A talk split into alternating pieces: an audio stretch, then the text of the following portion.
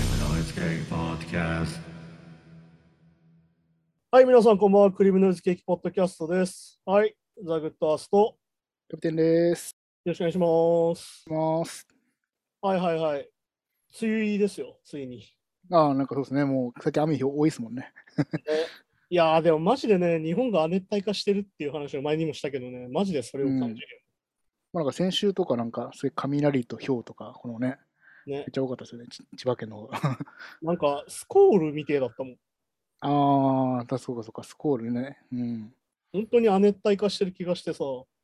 いや、本当にね、気候変動を人間のせいにしないっていうのは本当に間違ってる気がして、うん、まあなんか ね、ね、どう考えても人間のせいじゃねえかなって思ったりするんだけまあなんか諸説あるらしいですけど、 わど、かんないけどまあな。お互いの言い分は一応聞きましょうって感じだけど。うん。いや、だからね、それこそね、いわゆる梅雨に入ったから、じゃあこれからどうなんのかなと、気温がめちゃくちゃだったりするわけじゃん。うん、あそうですね。なんか、めちゃくちゃ暑かったり寒かったりとか。ね、そんなの完全に、ね、10年前とか、それこそ20年前だったら考えられないから絶対そうですよね。もう、僕ら子供の時とか、結構季節通りだし、イメイメージの季節通りだった気がしますもん、確かに。ね、というか、それこそ35度超えることすらなかった気がするから、まあそうか、確かそうでしたっけ。うん、そんな気がするからね、本当に、本当に変わってる気がすんだよね、気候がね、リアうルに。ん。てかこ、こんなに気温差激しいことあんまなかったような気がしますよね。やっぱそうだよね。いや、うんなんかそんな気がするんだよね、本当にね。でもう最近それが当たり前じゃないですか、なんか。うん、なんかあの、俺たち自身が慣れてきちゃってる感じするよねうん、そうそうそうそう、 そういうもんだなと思ってるけど、うんまあよくよく考えたら、そうだよなっていやね、そもそもって話だから、いう。うん。で、だからなんか最近、だから、あのこの時期にみんな運動会とかやってるんですよね、確か。ああ、そう、最近ね、5月とかなんかあれだよね、だからそそのう、えっと、いわゆるその2学期、9月以降でやると暑すぎて、そうそう熱そう。中症で倒れる人が多いからみたいな話なんだよね。僕らの時って、だから、10月とかって涼しいから体育の日とかにやるっていう認識だったじゃないですか、夏が終わって。はいはいはいはい。それがもう、要は、めちゃめちゃ暑いってことですよね。そもそも涼しくないっていう。そうそうそう。だから、だからやっぱ暑くなってるんですよね。いや、そうだと思うよ。あと、なんすかいね、や音楽ニュースで言うと、あれなんですよ。あの、ファーストテイクってやつあるじゃないですか、日本だと。うん、はいはいはい。あれにハリー・スタイルズが出るっていうね。なんかね、僕それニュースで見ましたけど、 すげえな。ますげえなと思いながら、でも、ファーストテイクって多分ソニーがやってるやつじゃん。うはっきりん、言うとまあまあ、もちろん、もちろん、そうですね。ねソニもーちがろメインんです使ってる機材とか見れば僕たちは一発であこれソニーだなって思うわけで、うん まあ、マイクもソニーですしね。 そうそあうそんうなに分かりやすくソニーだったらどう見てもスポンサーじゃんっていうか、もともとソニー制作じゃんと思うわけだけど、めちゃめちゃ C8000 ばっか使ってる。あとあの出てくるアイドルはみんな坂道だしなみたいそな。そう、坂道だし、そうそうね。れにハリー・スタイルスが出るっつうんで、なかなか話題になってたけどね。あれどうですか海外の今リモートみたいな感じなんですけど、でも日本、わざどうわざなんだ来ないろうなだからまあ、あのセットみたいな、あのグレーのなんか箱セットみたいなやつを持ってったのか、それともまあ日本に来るのかなとは思うんだけど、どうなんだろうね。うん今の時点で日本に来るって逆に考えづらくないかってさ。まあ、それだけのためにね、確かに。そうって考えたらって感じだけど、まあでもなんかキャンペーンとかで来日するんだったらそれに合わせてやったのかなって気もするし、うん。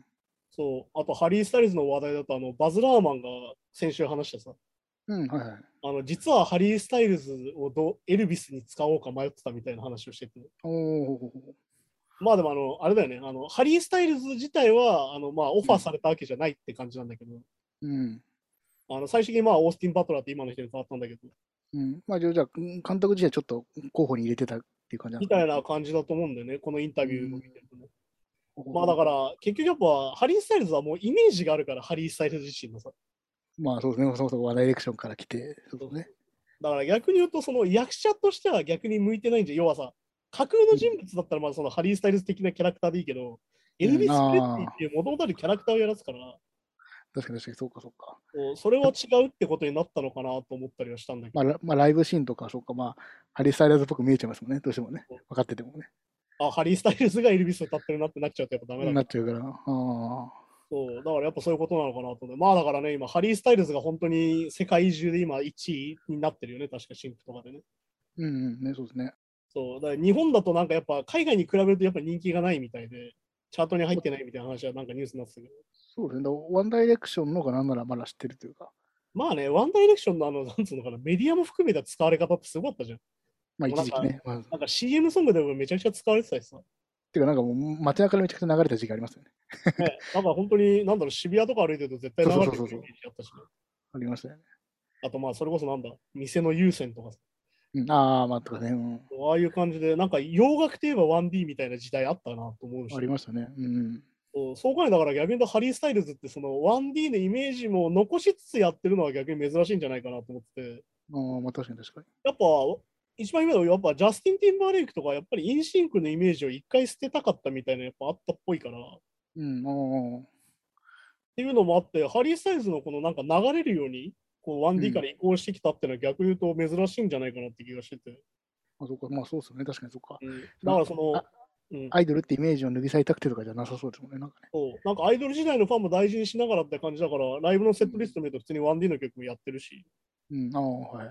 そうそういう感じで見ると逆に珍しいというか、不思議な新しいタイプの売り方なんじゃないかなと思ったりするし。うん。まあ、ただまあ、すごい実力もね、なんかまあライブとかあまあ見てると。まあ、まあ、もめちゃくちゃうまう、い曲に関しては何も思ってないですけど ね。いや、思ったよ、あの、コーチェラの中継を見ててさ、うん、はい。あの、はっきり言ってトンチキな格好してるわけよ、今回。 はい80年代の、その、なんだろうな、言うたらフレディ・マーキュリーとかさ、うん。あの、ジギー・スターダストの頃のデビッド・ボあーイあ、はいはいはい。 あの、だから格好は70年代でそのあたりのさ、ちょっと、まあ、グラムっぽいっていうかね、わかんないけど。グラムっぽい格好しててさ、はうん。っきり言ってトンチキじゃん。うん。なんちゅう格好してんだってなるんだけど、うんでもまあ、まあ、ハリー・スタイルズはかっこよく見えるな、みたいなさ、うん。まあまあ、まあ、そうそうそうそうね。やっぱあの説得力ってあるなってやっぱ思ってて、うん。いや、どう見てもやっぱトンチキはトンチキだよなと思ったりする から。そう、そういうのだったりとかね。あとなんだろうな、あとニュースで見たんだと、あの、あれだよね、ジュリアン・カサブランカ、だからストロークスとかさ、うん。はい。あの辺りがあの権利を売りましたみたいなニュースになっててまたね、まあまあ、ちょこちょここのね、あのんポッドキャストでもい言ってる。まあまあ、これが主流になってくるんですかね。いやー、どうなんだろうね。だから、ジュリアン・カサブランカスとストロークスのカタログの権利を売却ってことなんだけど、うん。まあだから、なんだろうね、結局やっぱその、どれぐらい売るっていうのがやっぱ選べるようになってきたんじゃないかなって感じはしてて、うん。まあ結局これに関してやっぱ未公開なんだよね、金額とかは今あ、回。そうそうそう。いくらとかはね、出てないです。でまあ出版権と原版権の一部を売ったってことで、まあいわゆるそのブル、ボスみたいな、ブルース・ウィンスティンみたいな、いわうん、ゆるあカタログ全。そ部売ったとかそういう話じゃないみたいっていうね。うそううん。にはなってるんだけどね、やっぱでもこうやってそのカタログを売却するニュースっていうのは、これだけメジャーになって出てくるっていうのは、やっぱここ何年かの流れだよなって思うし、うん、まあ、やっぱだからまあ、自分で運営するよりは、やってもらう方がまあ、いいってことなんだろうね。買いそ取してってまもらあうだからそのパーセント、いわゆるその原版権とか出版権のパーセントで商売するよりは、うん、カタログ販売でもう丸ごと売っちゃった方が儲かるみたいな話なんだろうし、うん。であと前も話したその、なんつうのかな、その、いわゆるその嫌な映画で使われるとか、そう嫌うなん CM で流れるみたいなのは一応コントロールできるようにはなったのかなと思うんだよねまあ、まあ、選挙でとかね、なんか、そうそうそう。ああいうのはね。まうあ、んちなみに選挙でっていうのはなかなか難しいらしくて、おへえあのトランプがずっとストーンズとかを使っそてうて、使ってましたよね。うん。そうストーンズが使うな使うな言ってたのに結局使い続けてて、あ、そっか、あれ無許可なのか。無許可っていあれう一応か、無許可なんですよ。だから逆にそこなんだよ。そのストーンズが許可出してると思われちゃうっていうのが俺は嫌なんだ。なんかそこも含めて、これからのその著作権ビジネスみたいなもんなのかなと思ったりするし、うん。まあ、だからまあ、も何回も言ってるけど、やっぱ収益のあの入り方がやっぱ変わってきてるってことですよね。まあそうだね。だからまあそうですねよく言うその1000万回再生で2万円とかいう話も聞こえてきたからね、スポットね。そうそうそうそう、まあね。あれとか見るとマジでえぐいし、やっぱ俺たちそれで生活するの無理じゃんって話だから。うん。だからさっき言ったね何パーセントとかでもらってるよりはガバッと売っちゃって、うそれを切り崩して生活した方がって話なんだけど、多なんかもう、なんかジン・シモンズとか昔からね、分なうんか言んってたっていう話は。なんかありまあだからすね結局そのナップスターの時とかのメタリカとかも当時散々叩かれたけど、その無料ダウンロードでどうのこうのみたいな話なんだけうん。ど結果正しかったよなって今となってはちょっと思うとこはあるよね。まあそうね、確かにそうですよね。まあだから結局やっぱ取れるところから取らなきゃって話にはやっぱなってくるから、その運営していく上ではね。うん。まあそういうことにもなるんだろうしって話だし。ね、片やいわゆるそのいろんなものが値上げされてる状況でさ、うん。ね、あの日銀の総裁の人があれでしょなんか僕たちは値上げを受け入れてるんですみたいなさ。うん庶。民の方は値上げを受け入れているってさ、非常に勝手な発言をしてて、本当にあれは俺うん腹立たしいんだけど、まあだから数字、いえね、ね数えわっていうさ、そもそもそうそう仕方な くですもんね、そもそも。あのさ、ってインフラじゃん、それってことなんだよ。ねそうそう。だってそんなね、ふふ普段食ってるご飯とかお米とか高くなったから、いや、し値上げしたから買うのやめよう、受け入れないとか、なんないじゃないですか。いやなんだろうね買うは買うじゃね、ちょっと、ちょっとプリングルスがちっちゃくなった、食べたかったら買うしさ。ん。いや、そうそうそうそう。いや、でも本当にね、板チョコとかすごいことになってるよ。おうえ思った時の軽さと半分感すごいからね。ーああ、やっぱそうなんですね。ああ、まあそうか、そうなるよな。あとやっぱ袋のポテチとかさ、袋のサイズは一緒なんだけど、明らかに軽いとか、うん。いふうになってるから。や、あとね、そうなんです。あと音楽機材も、まあああ今、年あの今月から値上がりしてるの知ってますいや、すごいね。てあか、あのああの、もうあのそう音源、まあ、僕、有名な音源があるんですけど、うん。あの、キキースペースっていう、あっていう、まあ、そのピ、ピピアノの音源なんですけど、うん。あれとかも、今今まで定価4万だったのが、はいはい。 5万5千円に、これが値上げになるんですよね。いや、てかあれだよね、もう円安の影響がすごい出ててさ、そういうのさ。そうそうそうそう、めちゃめちゃ出てます、出てます。てかちなみに今日1ドル134円とかになってたんだけど、一時期。えー、さらに上がってんだ。あれですよ、あの、機材のサブスクも上がってますよ、やっぱり。まあ、やっぱそうですよね。うんて。かまあ、お値段据え置きだけど、円安になってるんで。そうそうそうそうそあと俺、ネットフリをだからドル建てでやってたんだけど、う。うん。あの普通に今あー2000円近くなってるよ、だから、月に。あ、そうか、そうか、そこも変わってくるのか。そうですだよかねら。サブスク自体の料金が上がってるから、そう、確かに。だそうですねク、クレジットカードで契約、あそのドルで契約したかわかんないけど、そう、あの、これ引かれてるんですよ金額見るとあれ、あれ、ネットフリって2100円もかかってたっけみたいなうん、ことになってまある。そこに露骨に出ますよね、でもね。出る出る。だからやっぱ機材上がってるのはすげえ言われててさ、うんあの音楽機材とにかく今買えって言われてるもんね。うん、あそうそうそう。だから、いやあのちょうど先月ぐらいめちゃくちゃ整理やってたんですよね。うん、ああ、そうでだね。今で今月ぐらいから多分値上がりし始めてくるんじゃないですかね。そう、あとだから言われてるのがさ、中古機材とかもさ、これから要は輸入っていうか、この渡航が解禁されてさ、海外から来るようになるじゃん。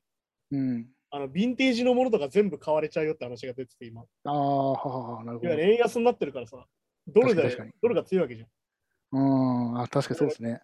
だからなんかレアなレコードとか、機材とか、そういうもの、まあ日本たくさんありますからね。めちゃくちゃ海外で買われて、持ってかれちゃうんじゃないかっていうのはすげえニュースっていうか話題になってる。ああ、てかそうですね。だからそう考えたら、やっとね、コロナも落ち着いてきて、なんかこう、ライブとかね、再開できそうだけと思ったけど、やっぱ小さいライブハウスとか、なんか機材もう一回揃え直すとか、修理するとかって超大変ですね。おい金やーだかかかっらちゃう結局やっぱ修理とかさ、いわゆるそのメンテの料金も上がるってことだからやっぱり。そうそうそうそう。だって要は海外に発送してとか、なんかあるあるものによってはあったりとか。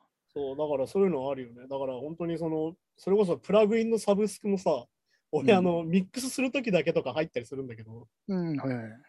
あの、料金が1.5倍ぐらいになってるから、はっきり言っああ、やっぱそうですよね。うん。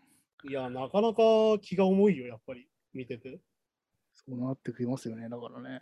そう、だからそんなことの中でね、あの、まあ、受け入れてくれてんじゃないですかねとか言われると、マジで腹立つなって さ、うん、そうそうそうそう。勘弁まあしてくそれれはよそれ払うしかないですからね。ね。まあ、そまあしてだから、その、うんそうそう、日銀のさ、数字だけ見て、別にこう物価が上がってきて消費は減ってないから、受け入れてるっていう、多分ね計算なんですよね、多分ね。スーパーには行ってるんですかって言われたら、お買い物は、うん買い物はすべて奥さんがやってきますみたいな。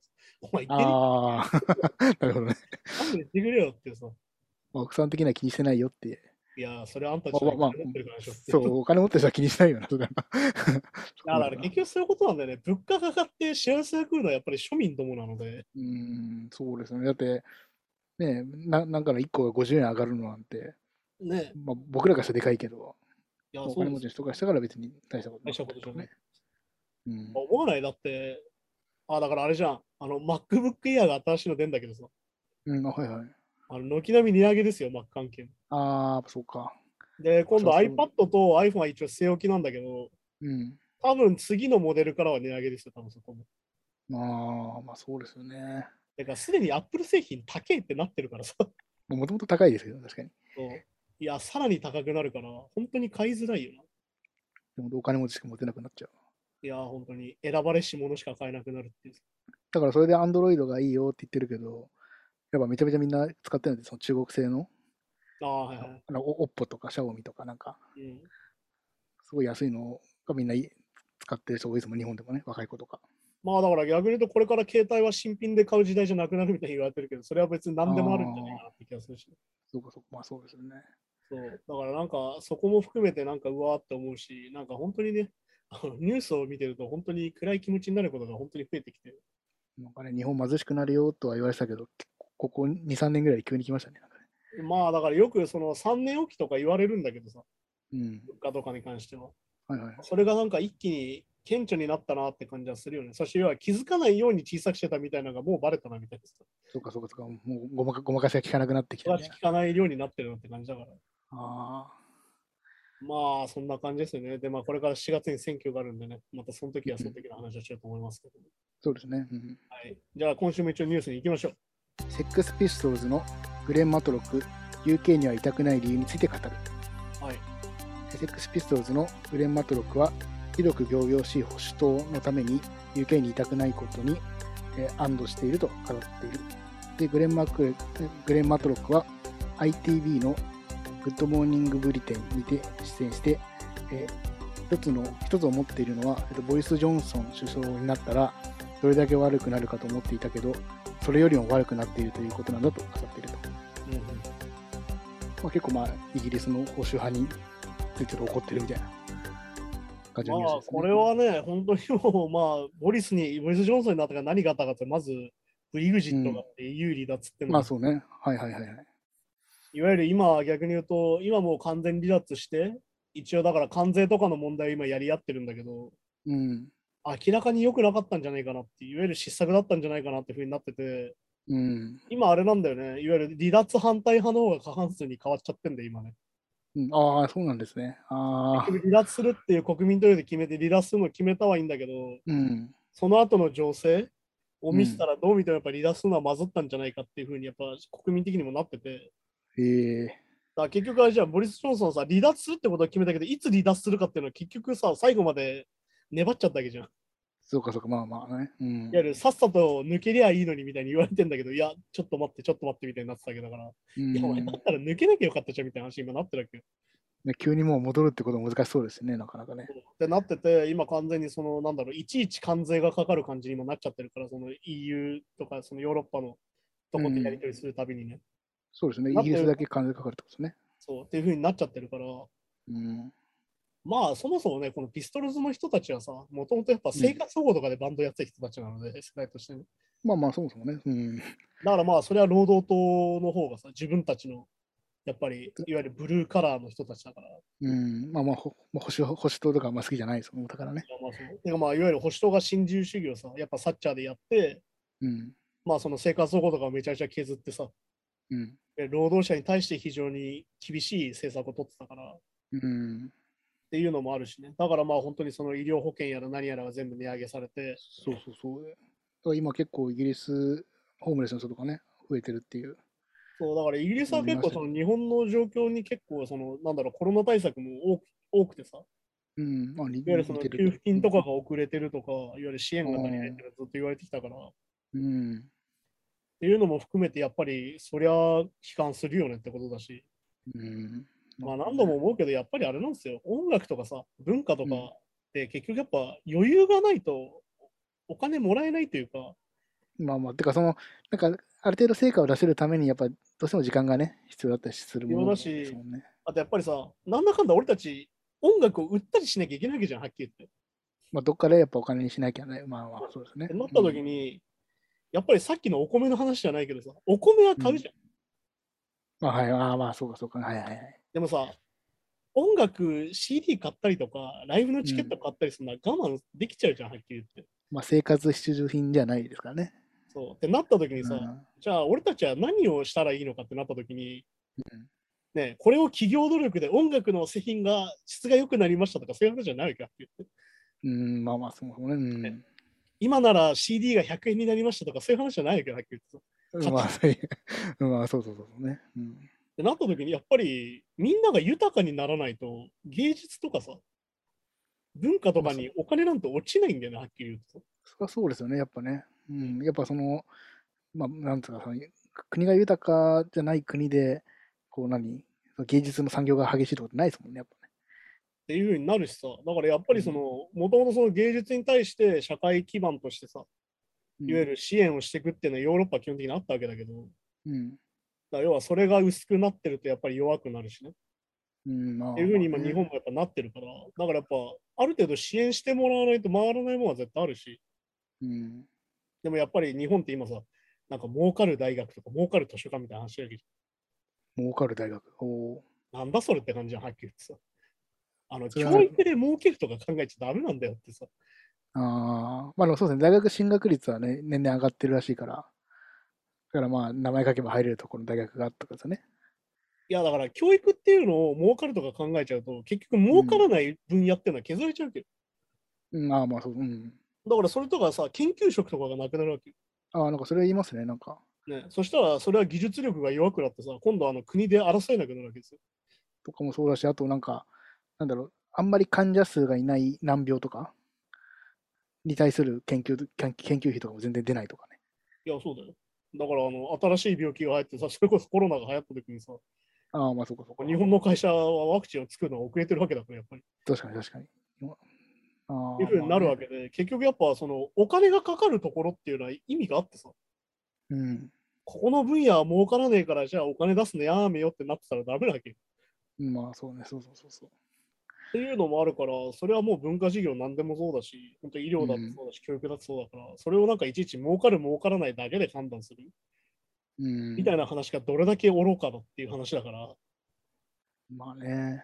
うん、っていう話だからね、やっぱこの、なんだろうな、ピストルズのグレン・マトロックが言ってることはまさにそういうことだからさ、そのイギリスがさ、イギリスっていうか、まあ、イングランドがさ、保守党になってから、いわゆるそういうことがどんどん起きてって、うん。そういうことが目減りしてるっていうのは明らかに感じてるんだろうし、ねで、この、うんグレン・マトロックも言ってるんですけど、うんそのいや海外になんかツアーなんか出てて、うんそそ外からやっぱイギリス見たときに、やっぱ特にそう思ったって言ってるんですけど、やっぱ、まあまあうん、そういうの大事ですね。やっぱ僕もその海外行ったことないんですよ、一回も。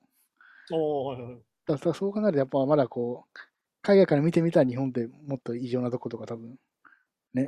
いやーあると思うよ。やっぱりそあるんでしょの、うけどなんだろうな、まず第一として、外国人という経験をした方が俺はいいと思ってて、そうそうそう。うん。そだからいわゆるそ、の日本って人種差別がないとかさ、うん。なんかそういうことを言う人がいるけど、いや、やっぱりあるんだよと思うし、行けば。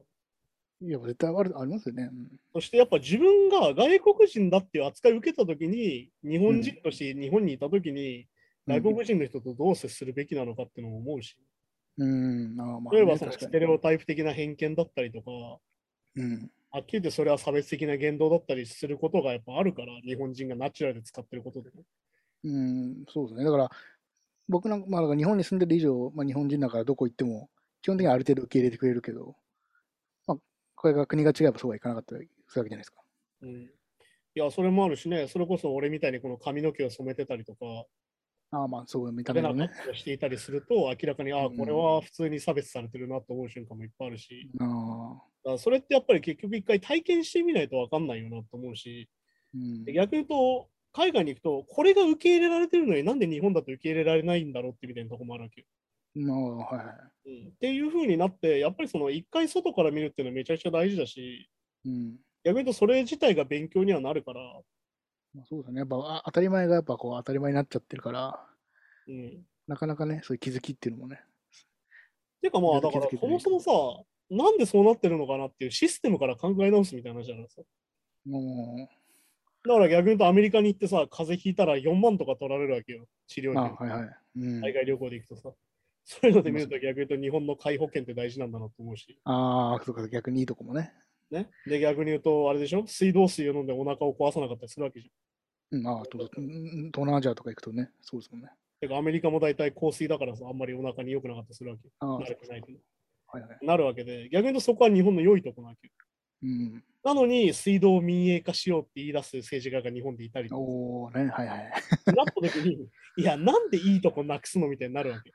うんベーシックインカムをやろうっていうから話聞いてたら、ちなに。みにほ健康保険はなくすんですけどみたいな話を聞いて、いや、なんでそっちなくしちゃうのみたいになるわけ。いやーね、だからそういうの知らないと、なんかね、投票したいそうで、ね、なっちゃうそうね。だから結局やっぱ良さと、そのダメなところといいところっていうのはやっぱ両方あるわけで、うん。で結局やっぱいいとこ取りした方がいいわけよ、まあまあね、そうですよね。ねここはいいけど、ここはダメってことをはっきり分かった方がいいから、うん。うん俺はだからやっぱり一回外に出て、外から日本を見るっていうのめちゃくちゃ大事だと思うよ。日本って特にやっぱ島国だから、まあそうそうそう。で、だふで普段会話する人も、まあ大体日本人が多いじゃないですか。そう、だからやっぱ人種の感じもやっぱ日本人ってやっぱ違くてさ、うん。いわゆるそのなんだろうな、俺だからさっき思うのはさ、アジア人って言われた時自分が入ってないと思ってないかって日本人にすごい思うわけ。ああ、なんかまあそういう人もいますよね、なんかね。そうエイジアンって言われた時に自分たちが入ってないみたいに発想がある感じがしてて、うん。だから一回あの映画でさ、クレイジー・リッチっていう映画があって、コメディでうんアメリカ制作の映画で、うん、アメリカ制作の映画で初めてアジア人が主要キャスト全員っていうね、ああ、コはメいはディいがはあい。って、それがめちゃくちゃ当たったわけよ、うん。アメリカでね。うん。で、おアジア人の映画受けるやんってなったわけよ、アジア人の映画もっていう。はってい。いう革新的な作品だったんだけど、うん。これの現代はクレイジー・リッチ・エイジアンズなのね。うん。はい。なのになんで俺がクレイジー・リッチって呼んでるかっていうと、放題にエイジアンズだけ聞いてたああ、そういうことああ、ははは。だから、エイジアンズって入れると、日本の工業的に微妙だっていう判断を映画会社がしてるってことなんだよね。ああ、なるほどね。でも、これってやっぱ、もともとその、なんだろうな、日本人にアジア人の自覚がないせいで別のもんだと思うんじゃないかなっていうさ。ね、やっぱそういう人多いんですかね。まあそうだか。だからね、そこには非常に疑問を思うんだよまあやっぱ大陸と、まあ陸続きか島国かの違いはやっぱでかいんですかね。いや、絶対思う、思うよ。やっぱその、やっぱ触れ合う機会が少ないっていうのはめちゃくちゃでかいからさ。うん。ね、すねだからなんかある意味その黒人、なんだろう、ハーフの問題とかもいろいろあるわけじうん。だゃん。黒人だからって日本人じゃないって言ったりとかさ。からそうですね。だからよくあの芸人さんとかのハーフ芸人の、あの、まあお面白いエピソードみたいなのがあるけど、まあ、あれ聞きようによっちゃ結構ね。いや、あれは完全に。にただの人種差別エピソードだよ。 そうそうそうそうそう。あれ、それ笑えないんですけどっていうのはいっぱいあるからうん。いっぱいありますもんね。まあまあさすがに最近あんまりやってないけど。で、逆にあれじゃないそのさ、そのこハーフの人たち自身がさ、うん、僕たちはこの血が入ってるから運動神経がいいんですみたいなサッカー選手がいたりとかして、あーいや、それはあれだよ、差別を内面化してるだけだよって思うわけ。いや、それは違うよっていうさ。それ言うことによってってことか。いわゆるそれはなるほどね君は自分が差別されてるってことを内面化しちゃってて、うん。いやそれがおかしいことだっていうのをもう忘れちゃってるんだよっていうさ。いわうん。ああ。ゆる別に血じゃないからっていうことなんだよ。遺伝子とかの問題じゃなくて、君がうんサッカー選手がサッカー上手くなる環境にいたことがサッカー上手くさせてるわけであって、黒人だからサそうッそうカーが上手いわけじゃないんだよってことなんだよ。っまあまあまあ、そうですね。はい。ていうやっぱさ、その黒人は足が速いとかさ、身体能力が高いみたいなイメージでやっぱ語っちゃうのはある意味人種差別的だからね、はっきり言ってね。うんまあまあ、そうですよね。うん。だからよく思うよ、スポーツでさ、同じうんプレーをしても白人と黒人でこれ多分表現違うんだろうなと思う時あるよね。おーすごいそシューれ はト打った時に、すごい技術ですねっていうのか、すごい身体能力ですねっていうのは明らかに違うと思う。ああ、まあまあ、確かに確かに。ああるある、ありまそすれはね。絶対あると思う。うん、いやでもそれも確かある意味差別なんだよ。まあ、特に格闘技とかの、なんかああいうナレーションとかだと。いや、やりやすいよね。うんてかあの、格闘技って結構ナショナリズムを煽る格闘技の宣伝が多いから、日本って特に。うん。までもあれもはっきり言って全時代的だと思ってて、あ確かにね。まあ、だから、そうですね。なんかまあ、本当にそれそれこそい、い一個前の、い一世代前のあの K1 とか、うん。なんかロシア人選手とか、なんか冷酷ななんとかとか、 うん、いわなんかそういうの普通に使ってたじゃないですか。なんかゆるキャッチフレーズ的なものが完全にそういうもんだったから。そうそうそうそう。まあだからあそういうもの自体がさ、今、その、うんなんだろうな、通用しなくなってるのは逆に言うと UFC とか見てると、いろんな国の人たちが出てきて、うん。ある意味別にそのナショナリズムをそこまで煽らずにもうできるようになってんじゃないかなと思うし、うん。でも逆に言うとプロモーションとしてやっぱナショナリズムを煽ると流行るっていうのはやっぱ絶対あるから、いわまあまあまあ、そうか。そうゆるまあね宣伝しやすいっていうのは絶対あるからさ、今でもあるからさ。まあまあ、ききキャラ付けみたいなのもなりますしね。そうなってだかますねらそれはやっぱりそのキャラ付けとしてあるけど、でもキャラ付けっていうのはさっき言ったみたいなステレオタイプにつながって結果差別を生んだりするから、そうそうそなかなかそこはバランスとしては難しいと思うよ。う。うん。だからブラジル人みんなサッカーうまいわけじゃないじゃん、はっきり言っいや、全然、てか、サッカー興味ない人も全然いますからね。て。ってなるからね。うん。うん。は。はいい、じゃあそんな感じで次のニュースに行きましょう。ロラパルーザ2022、ドージャキャットに代わるヘッドライナーが明らかに。はい。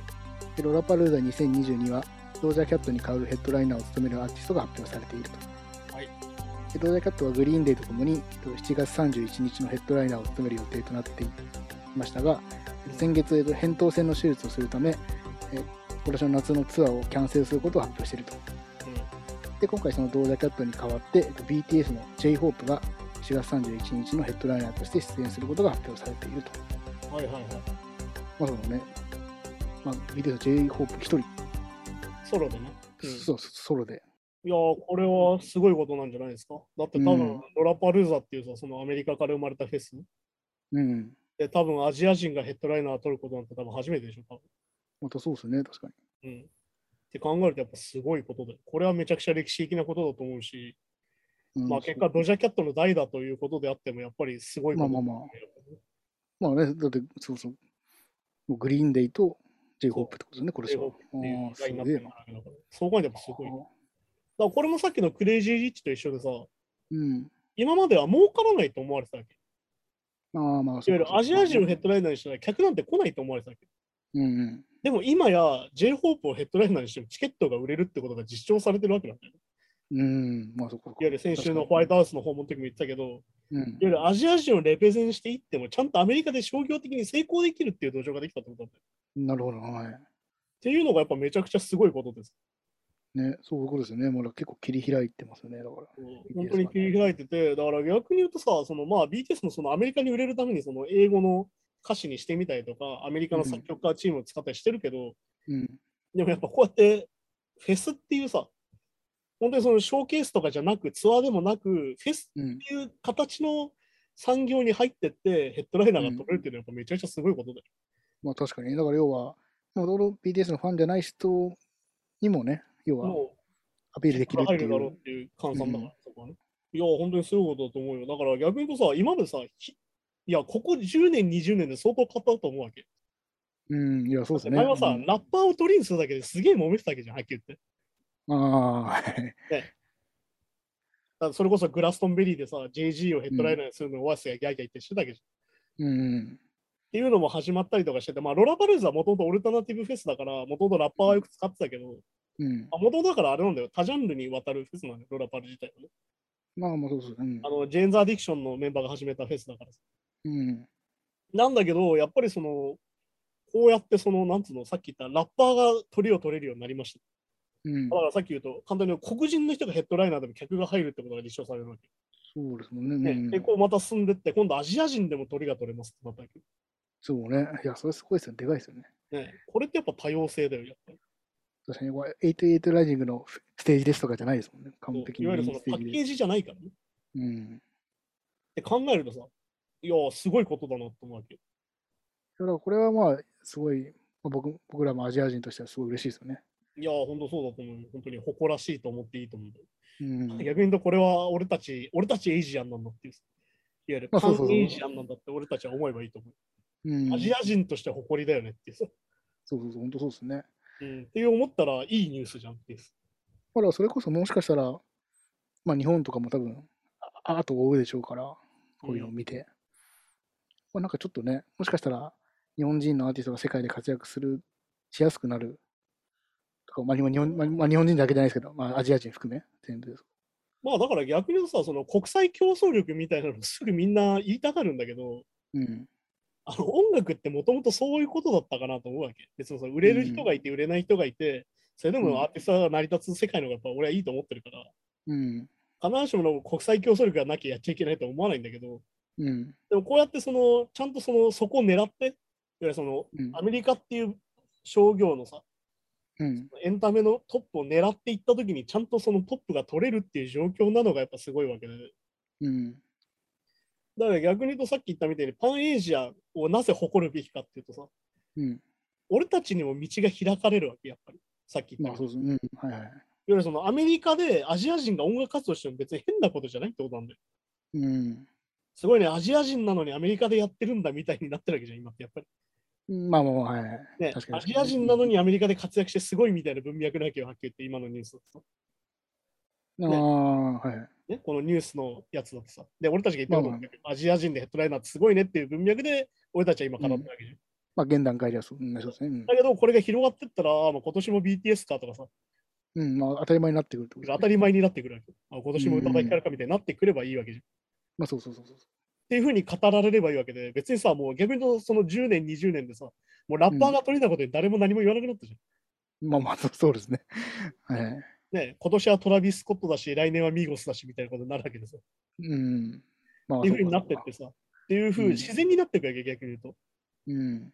ていう過渡期が俺たちが見れてるってことはめちゃくちゃいいことなんじゃないかなっていう。ね、そうですね、本当に。だからね、初めて行った時はあれだったんだぜっていうさ、メジャーリーグも野茂が行くの大変だったんだぜみたいになってるからさ、うん、ああ、はい。ね野球だったらさ。でも今普通に大谷が行ってさ、普通に大谷がアメリカの雑誌を表紙だったりするわけじまあ、そうそうそうそう。確かにね確かゃん。で、日本人じゃない野球ファンも普通に大谷のユニフォームを着てスタジアムで応援したりしてるわけだから。に。うん。ね、っていうふうにこう社会ってこう進んでいくからね、やっぱね。まあ、そうですね。そうだからやっぱ音楽もこうやってね、まあ、ある意味その、いわゆるその国境関係なく今音楽は聴ける状況にはなってるけど、うん。やっぱりそのフェスティバルとかライブとかに関しては、やっぱりそのね、その人種とか、その人気とかっていうのはやっぱ関係あるから、っうん。ていうのでアジア人がここまで来たっていうのはめちゃくちゃすごいことなんじゃないかな。ね。まあそれこねそやっぱ、こう、やっぱ音楽とかでも、まあ、差別じゃないかもしれないけど、やっぱこう人種で、なんかあんまり、なんか、なんか、なんかこの人の音楽あんま、ははやはやり、はやりづらいとこ絶対あるじゃないですか。いやだっ国にて、国そによもっそてもねエミネムとかさ、そこら辺もそうなわけです。うん、ああ、そうそう、まあ、それ国人コミュニティのいわゆ音楽るいでわね。ゆる黒人コミュニティをは初にできたヒップホップってジャンルを白人でやること自体に問題っていうかさ、いろいろ言われてたわけで、そうそうそうそう。ね、だけどやっぱエミネムには分かりやすくスキルでねじ伏せるってさだから逆に言うとこんなにうまくラップできるやついるのかよみたいなことでどんどん認めさせていくっていうふうになったしうん。逆に言うと BTS だって要はそういうことでどんどん認められていくんだろうまあし、、そうか、BTS もスキル、そうだもんな。っていうふうになってって逆に言うとそれって人種を超えるってことなんだけど、うん。ね逆に言うと人種を超えるってある意味ここも苦いところもあってうん。この人だけ違い方権っていうなる場合もあるわけそうか、そうか。ああ、なるほどね。白人は嫌いだけどエミネムはいいよねみたいになるわけよみたいな、 なるほど、そうか、そうなっちゃうのか。だからやっぱり数を増やしてってどんどんどんどん入っていくっていうのが大事なわけうん、まあ、まあ、そうね。で考えた時にやっぱりその白人のラッパーって他に比べたら少ない気がするしって,、うん、まあそうですね。だって今、いまだにそうですもんね。うん、っていうふうになるからそのそなんだろうなその人種を超えて受けることの難しさみたいなやっぱあるんだよ、うんね、やっぱそうなんですね。っていうふうになるからやっぱりこれは普通にいいことだと思うしこれから多分進んでったらもっといいよなって思うよね、いや、本当そうですね。うん。はいじゃあ次のニュースに行きましょうかで、フーファイターズ、テイラー・ホーキンスの追悼公演をロサンゼルスとロンドンで開催することを発表。はいはいでフーファイターズは9月にテイラー・ホーキンストリビュートコンサートを2公演行うことを発表している。で1997年からフーファイターズのドラムを務めていたテイラー・ホーキンスは、まあ、今年3月25日にまあコロンビアのボゴタで、まあ、50歳で亡くなっていると。うんうんです。まあ、これまあ、ちょっと前にニュもちろんニュースでも紹介しましたけど、うん追悼公演をやるんですね。まあね、ちょっとまあ、その、フーファイターズのメンバーとしてもちょっと落ち着いたというか、受け入れたというか、そういうのもあるんだろうし、うん、まあ、これ、ちなみにあれなんだよね、公演日が9月3日がウェンブリースタジアムで、うん、 9月24日があの LA のフォーラムっていう会場でやられるんだけど、もあの、ツッコミが1個入ってて、ウェンブリースタジアムってめちゃくちゃでかいね。う、うん、そうですよね。うん。あの、なんだ、9万人とか入る会そ場うなんそだうそう。うん、はいはい。なんだけど、あの、この LA のフォーラムってはっきり言ってあんまり大きいとこじゃなくて2万人ぐらいなの。ああ、あ多分会場が取れる取れないがあったんだと思うんだけど、お前これいいのかっていうさ、これだけ差が出ちゃってていいのかっていう話が出てて、あ、そうですね。 確かに確かに。あのアメリカのファンだっていっぱいいんぞみたいな。 うん、まあ、そうですよね。てかアメリカのバンドじゃねえかみたいな話だから。いや、そうそうそもそもね。そう確かに確かに。で、まあ実際その紹介にはあのテイラー・ホーキンスが影響を受けたとか、影響を与えたアーティストみたいな出演予定でって話になっててね。おお、すごいすごい。で、まあプレスリリースだと、彼が好きだった曲と、うん。彼が命を吹き込んだ曲をやるよっていう話をしてて。うん。だからまあ言われてるのは、あの、多分ポール・マッカートニーとかさ、うん。あはあのい。レッド・ツェッペリンのそのジミー・ペイジとかジョン・ジーとかあの辺りは出るんじゃないかと今言われていて、おーおー、ええだからまあヨーロッパの方がキャパでかいんじゃないかとまあ言われてるんだけど、っああ、なるほどね。ああ、そういうことか。ていうふうに言われてて、まあ結局ね、まあその家族もあるある意味受け入れて、ある意味開催できるってことになってるから、うん。まあまあまあ。でもその確スかテにートメントとしてやっぱかのあの家族もちゃんとステートメント出してて、うだん。から彼がどれだけ愛されてたかっていうのを分かる、そまあ、そのうですよね。コンサートになればっていう話でね。なのでまあね、この追悼公演、前にいろんなアーティストがね、この追悼っていう意味で、そうそうそう。フワイドの曲やったりしてますもんね。まあね、だから前話したそのパールジャムのツアーでね、ちゃんとあのうんマット・キャメロン、ドラマーがちゃんとギター弾いて歌うっていう風にね、うんうん。やってたりとかやったり。あと、レッチリとかもそこに参加したりとかはいはい。したりとかしててね、まあだから、なんだっけ、あの、俺があの好きな企画があってさ、あの YouTube とかで見られるんだけど、あの1000人あ、1000人集まってみんなで演奏するって企画があって、おー。あのサウザントロックバンドかな、確かそんな名前がついてんだけど、はあの、もともとその、なんだろうな、フーファイターズの曲を、い。うん。あの、イタリアのさ、人たちがうん1000人集まって演奏するっていう企画が立ち上がって、でそれもなんですか、ドラマー200人とドラか。マー200人、ギター200人、ベース200人、ああ、ええボーカル200人とかでやって、すごい。集めて演奏するっていう企画をイタリアの人たちが企画してさ、はいはやっいた。ええそれは、フーファイターズにこの街に来てっていうアクションで最初できたイベントだったの。うーん。で、それが逆に言うと定番化して、1000人でいろんな曲を演奏するっていう企画のもう元になって、今 YouTube チャンネルも100万人以上登録してるんだけど、はいはい。それで実際フーファイターズは来てくれたのよ、当時。おー、はいブレイはズい。の曲を演奏してたら、来てくれって言ったら、デイブが確か Facebook かなんかで、うん。すげえ企画だな。よし、俺たち、お前らに会いに行くぜっつって、本当にイタリアに来てくれたっていう話が。っええていうので、あったんだけど、まあ、テイラーがこういうことになって、であとあとコロナがあったせいで、この企画自体もなくなってたんだけど、ああ、まあ、そう、まあね。はいはい。そう今回久々にその、その企画が復活しててさ、うん。あのスタジアムに1000人集まって、あれ1000人なのかな ?1000 人ぐらい集まってさ、うんあの、フーファイターズのマイヒーローを演奏するっていう今動画が上がってて、ええあれがなかなか感動的でね。だから前、先週も話した、みんなで演奏してうん。再生するっていうのをまさにやっていて、ああ、まあ、そうか、そうか。まあ、確かにね。そうみんなの記憶によく残りますもんね。っていうのをね、やってて非常に感動的だったんだけど、いやーかっこいいな。そうロッキンサウザントっていう企画なのかな。そう、パリでこん今集まってやったって演奏があってさ、もともとがだから6年前か、ラントゥフライをみんなで演奏するっていうのが始まってるんだけど、うん。そう、今回だからトレビュートでやっててさ、こええれだから YouTube で本当に見れるからぜひ見てほしいんだけど、いや、本当にいいねで、すちょっとね、それだけで感動的なんだよね、マジで。いまあ、そうですね。200人、そうか、そう。それもすごい、そうですね。迫力すごそう。 や、めちゃくちゃすごい。 てか、どういうふうに動機取ってんだろうっていうね。まあ、確かに。だから、あ全部のよく見るとみんなあの、イヤホンしててさ、うん、ああ、まあ、そうですよね。あの同時にあのクリックが流れてるんだろうけど、うん、まあ、指揮者いても見えないでしょうしね。なかなかね。そうだね、ロッキンサウザントっていうチャンネルにめっちゃなってて、まあ、登録者数あれか、58万人ぐらいなんだけど、うん。まあ、ちなみにこのフーファイターズの再生数はあの6019万回っていう、6000万回以上再生されてるっていうね、そういうことになってて。結構ね、いろんな曲を演奏したりとかしててね、そこを見るのも楽しいんでね、ぜひ見てほしいんだけど。なる風になっててね、やっぱりどれだけ彼が愛されたかっていうのはこういうのも見てもわかるから。あうんあ、今ちょっと画像見てるんですけど、すごい本当にサッカースタジアムみたいなのがやつ。あ、そうそうそう。本当に1000人いるあーすげえ。これ考えてやつすげえなって思うよ、単純に。ねえ。そうそういそうや。、いいな、すげ え。いやー、こういうのでなんかそのミュージシャンを2回殺さないっていうか、うん2度目の試合迎えさせないぞっていうやっぱ気概がいいよなっていう。ねいいですね。でね、またみんないい顔して演奏してるんですよ。いろんなおじさん、おばさん、お姉さん、お兄さんいあてさあ、はいはいはい。みんないい顔してかっこよく演奏してるわけですよ、自分なりの。いいですやっぱ参加してる人が楽しいのかな、一番。そう、やっぱ演奏してて楽しそうに見えるっていうのはやっぱ一番いいもんだから。ういんや、この企画本当に素晴らしくていろんな曲あるんで、ぜひ見てほしいんだけど。ほうほうほうそう。まあでもね、このテイラーのコンサートに関しては多分チケット争奪戦になって、うんあーまあね、そうですよね。結果なんか転売されて大変なことになったりしなきゃいいなと思うんだけど。ああ、それは確かに寂しいな。そう。確かってにいう。のはあるからね。そういうのもあるんですけど。うん。まあこうやってやっぱり再生し続けてみんなで忘れないでね、いようってのはやっぱ大事なんでね、まあ確かに確かそうなんじゃないかなと思いますね。に。いや、いいな。うん。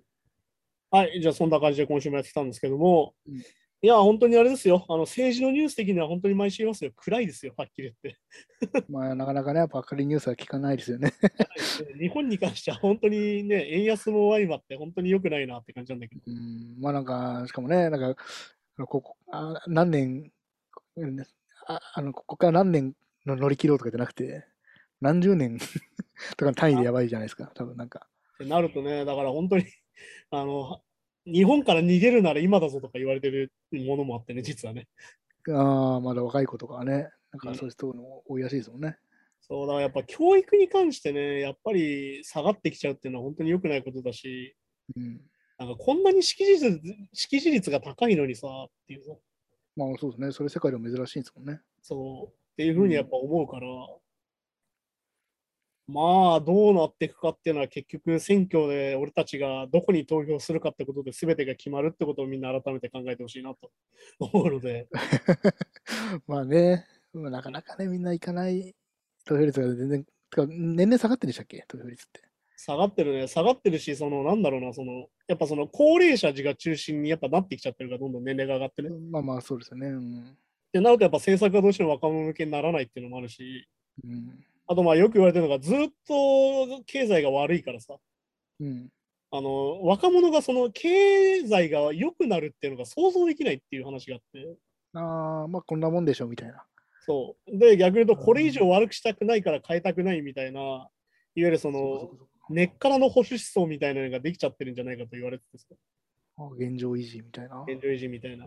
あと逆に言うと、最近よく言われるのは、みんなが頑張ってるせいで日本はダメになってるんだっていう言説を言う人もいて、おう要は、みんなが時給1000円以下で頑張って働いて社会を成立させちゃうから良くならないんだって話もあって、ああ、まあなんかね、まあ、ブブラック企業とかにいますよね。ブラック企業に入る人がいるからなくならないみたいな。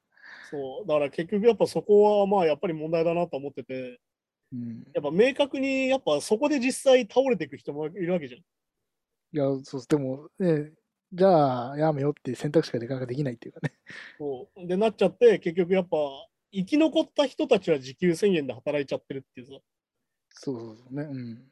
じゃあ時給1000円でいいよねっていう経営者側が言うってさうん。いやマジ最悪だなと思うんだけどそこに関してはだからちょっと先週も言ったけど、やっぱ満員電車にずっと乗っていられ、毎日いられてて、どっかしら麻痺させちゃってるわけですよ、自分をね。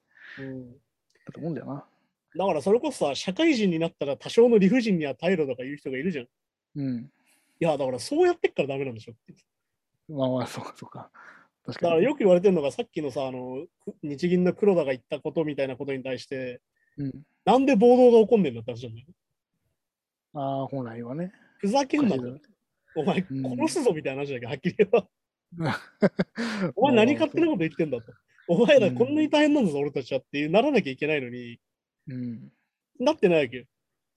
まあ、そう、確かにね。うわ、ひでえこと言ってんなぐらいになってるわけじゃんうん。でもそこで結局さ、なんだろうな、やっぱね、まあ具体的な話ですけど、やっぱ手取り15万とかでさ、毎うん月、はいはい。 15回心を殺して働いてる人が多いわけじゃん、はっきり言っまあ、そうですね。うん。て。うん。ワそーキンれでグいいパーのソかンとと。かそうですそね。れうでんいいのかと。確かに確かに。うん要は日曜が終わると鬱になると。ああ、サザエさん症候群的な。それでいいのかと。うん。で、俺たちはそこでまた大喜利をしちゃってないかっていうさ、ツイッターとかに関しては。うん。いや、これだけこんなにひどい目に遭っちゃって、へへへみたいな感じでさ、そのツイートがバズるみたいになってるわけじゃん。うんいわゆ。る不幸自慢みたいになってるわけよ、はっきり言えば。ああ、まあまあね。うんいや、それじゃダメだろみたいなことを言ってる人がいて、うん。ああまあそうだなっていう。まあでもそこはでもね、そういうのに、いや、政治じゃなくて、うんいや、それはもっと何自分で会社を起こしてとか。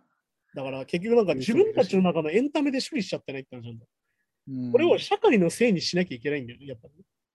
社会が悪いからこうなってんだろってやらなきゃいけないのに、自分たちでなんかニヒリズムでさ、うん、なんかこんなにひどいんですよ、へへへっつって済ましちゃってないかって。いまあね、たまに飲むビールが楽しみですわ、へへへとかね。や、それじゃダメなんでしょっていうリそれじリゃアル会リアル会議の生活ですわ、へへへみたいな。いやいいから投票行けって話なんだけど。 いいから投票行けよっていう。まあそう、それが一番、そそれしかないですもん、むしろね。いや、本そ当れに以外に、それ以外に変わらないもんね、基本的には。やっぱシステム的にこうなってるってことなんだね、それ自体うはね。ん、いやー、おかしいよな、変えてほしいよなって言ったところでやっぱ変わらないから。じゃあ政治変えに変えてくてれるとこはどこなんだってことを考えなきゃいけないって,、うってことなんだね。うん。うっんてことなんで、そういうことをこう毎週話していけばいいんじゃないかなとは思うので、なるほど、なるほど。理不尽だなって話ですよ。そして理不尽に変える必要はないですよってことは俺はもうずっと言ってきたくて、あの、こういうことになってるからとかね、まあそういうことはしょうがないい。んだっていうやつを俺はまずは疑えっていうのはずっと言ってるんで。まあね、でもそうですよね。だって、まあな、みんな働きたくないもんな。 絶対。ねえまあだから、はっきり言ってやっぱ、戦死のね、理由が餓死が4割の国ですから、はっきり言って、ね。うん、あ餓死あが6ね。割を超えたりする国ですから。私まあね、欲しがりませんみたいなね精神がやっぱね。あんなのダメですよ、はっきり言って。欲しがった方がいいですよ、ねお上の言うことは絶対みたいねえ。え、民主主義国家ですよねって話だからね。な。 まあね、ね僕たち民主主義国家で生活してるんですよね、みたい確かに日本は確かに民主主義だけど、やっぱデモの少なさとかは、そうですもん ね。な。まあ何度も言いますけど、デモが迷惑だなとか言ってる人いますけど、デモは迷惑をかけるためにやってるんで、正解なんですよ、それでっていう。まあまあまあまあ、そうかそうか、確かにね。お前らふざけんなよってことなんだから、迷惑をかけていいんですよ、それは。っうん。ていうねはい。あの、その、そもそもデモを批判してるやつが分かってないっていうのは俺すげえ感じるんで。おうおうおううん。いや、本当にね、もっと怒った方がいいと思うよ、日本人は、ね。